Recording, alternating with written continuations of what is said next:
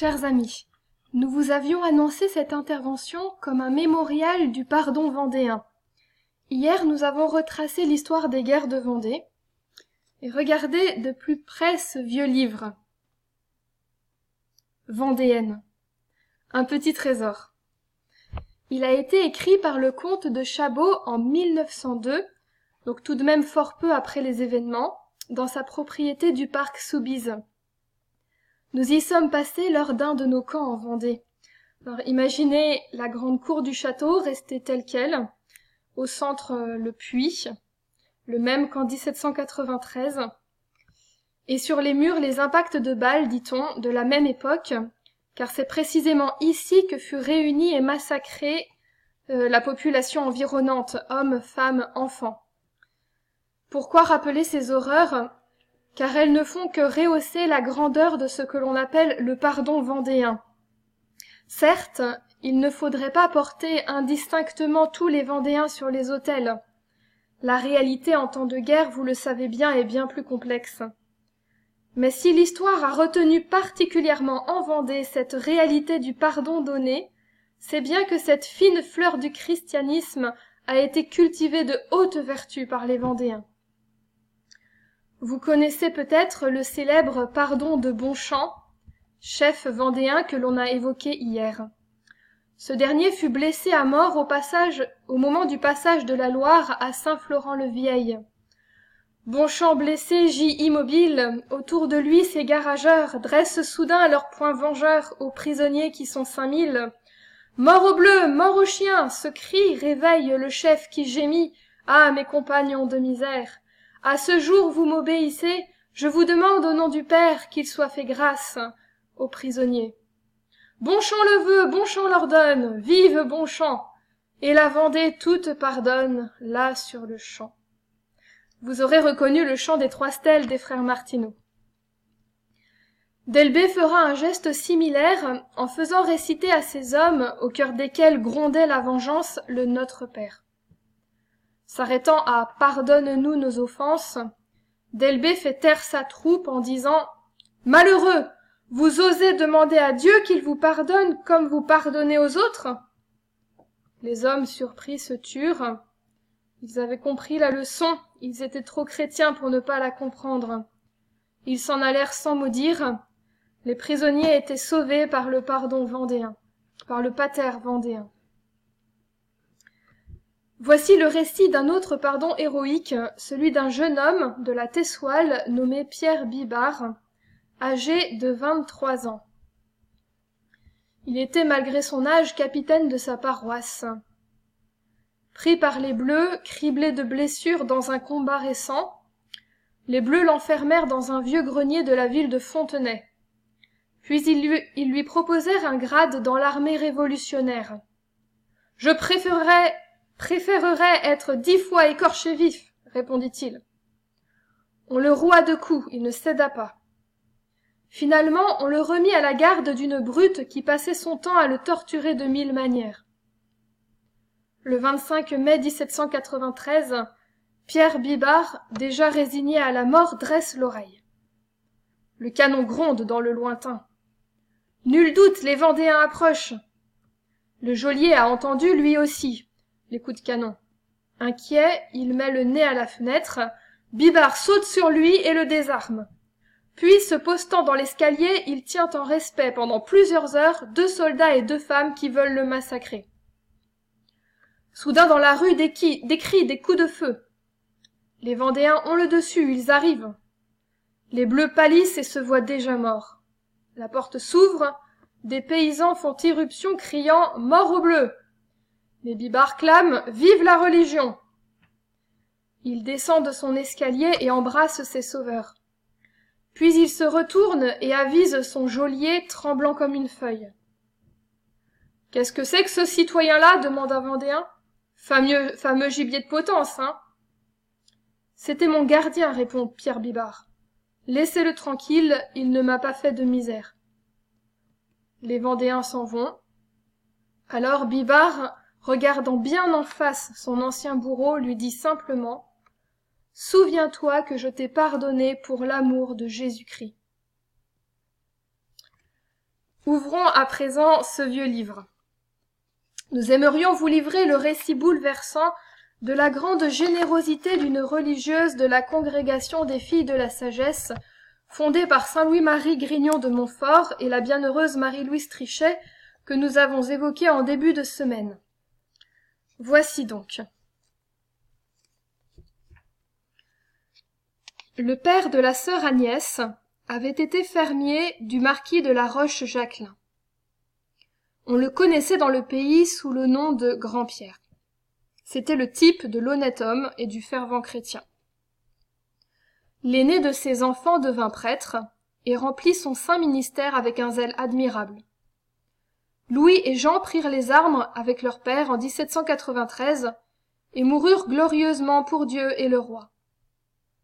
Geneviève, la plus jeune des trois filles, entra dans la Congrégation des Filles de la Sagesse et prit le nom de sœur Agnès. Après le sac de son couvent et le massacre de plusieurs religieuses, les Bleus emmenèrent à Cholet 2 ou 3 sœurs pour soigner les malades et les blessés de leur hôpital. Sœur Agnès fut de ce nombre. Un soir, les sœurs Agnès et Victorien étaient occupées à préparer des remèdes dans la pharmacie, lorsqu'elles crurent entendre une voix plaintive mêlée au souffle d'un vent glacial qui agitait la fenêtre. Cette voix semblait venir d'une ruelle qui longeait la maison. Une porte de la pharmacie s'ouvrait sur cette rue habituellement déserte.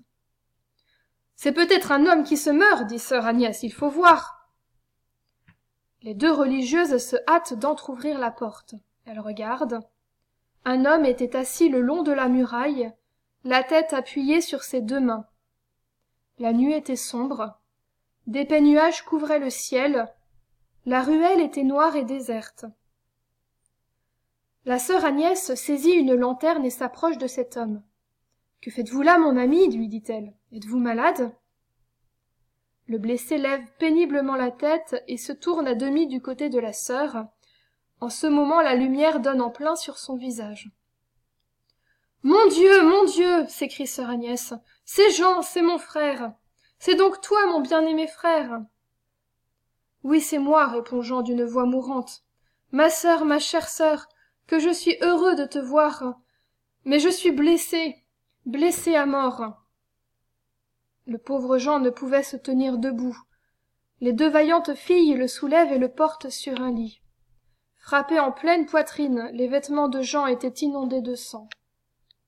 Les yeux pleins de larmes, sœur Agnès regardait son frère. Celui-ci lui dit d'une voix à demi éteinte, en serrant dans ses mains crispées la main de sa sœur. « Je savais que tu étais ici. J'étais avec monsieur Henri, près de Cholet. J'ai voulu te voir. Arrivé dans la rue de l'hôpital, j'ai rencontré un bleu qui, sans rien dire, m'a tiré un coup de fusil dans la poitrine. Je suis tombée. Le soldat, me croyant mort, m'a pris ma montre, à laquelle était attachée la médaille de Sainte Radegonde que tu m'avais donnée. Revenu à moi, j'ai pu me traîner sur les mains et les genoux pour gagner l'hôpital. La lumière de la fenêtre m'a guidée. » Après un moment de repos, Jean reprit. « Je vais mourir, puisque le bon Dieu le veut, mais je suis content, j'ai pu te voir, ma chère Geneviève. Ne me plains pas, ce matin j'ai fait mes dévotions, et je pardonne à cet homme. Je vais rejoindre notre mère et notre sœur aînée. Prie pour moi, je ne t'oublierai pas au ciel. Mon père, mon bon frère prêtre, mon frère Louis, ma sœur Françoise, dis-leur aussi. » Le jeune Vendéen se tut. Ses mains froides erraient autour de lui pendant que ses yeux à demi voilés demeuraient fixés sur sa sœur qui sanglotait et qui priait. Ses lèvres s'agitèrent de nouveau. On l'entendait murmurer les doux noms de Jésus et de Marie, puis il rendit à Dieu sa belle âme. Né la même année et le même jour que monsieur Henri de La Rochejaquelein, il n'était âgé que de 21 printemps. La fille de la sagesse se jeta à genoux, fondant en larmes. « Mon Dieu, cette croix est bien lourde. Donnez-moi la force de la supporter pour votre amour. Vierge sainte, aidez-moi à monter courageusement au sommet de mon calvaire. J'en ai plus. Demain peut-être mon père et mon frère Louis tomberont à leur tour, les armes à la main. Je me console en pensant qu'ils mourront en bons chrétiens. Ô Jésus, ô Marie, faites que, de mon côté, je meure en vraie fille de la sagesse. » Ainsi priait la jeune Vierge. Le lendemain, de bonne heure, on plaça dans une bière le corps du soldat vendéen revêtu de son uniforme, son chapelet autour du cou, l'image du Sacré-Cœur sur sa poitrine. On l'enterra dans la fosse commune pêle-mêle avec les soldats bleus. Le jour même, sur le soir, on amena à l'hôpital plusieurs républicains blessés. Pendant que sœur Agnès examinait la blessure de l'un d'eux, elle aperçoit entre ses mains une montre à laquelle était attachée une médaille de Sainte Radegonde. Cet homme était bien le meurtrier de son frère. Nul doute ne fut possible. Quelques instants après, cet homme se vantait à un de ses camarades d'avoir tué un brigand et de lui avoir pris cette montre. Sœur Agnès se sentit défaillir. Elle souffrit dans une minute toutes les angoisses de l'agonie. Mais quand le chirurgien lui dit « Voulez-vous m'aider à attacher cette bande ?» la Vendéenne, la fille de la sagesse, se retrouva. La nature avait été vaincue par la charité. Le lendemain, les Vendéens prenaient Cholet. L'héroïque sœur Agnès craint pour ses malades. On dit que les Vendéens, sachant ce qui s'est passé à Saint-Laurent, sont exaspérés. En ce moment, deux blessés républicains se traînant à peine cherchent à sortir de l'hôpital. Sœur Agnès s'approche. L'un d'eux est le meurtrier de son frère. « Il est trop tard pour fuir, lui dit-elle. Rentrez, nous allons vous sauver. » « Pour l'amour de Dieu, mes chères sœurs, sauvons ces hommes, » continue sœur Agnès en s'adressant à ses compagnes. « Faisons-le changer de vêtements.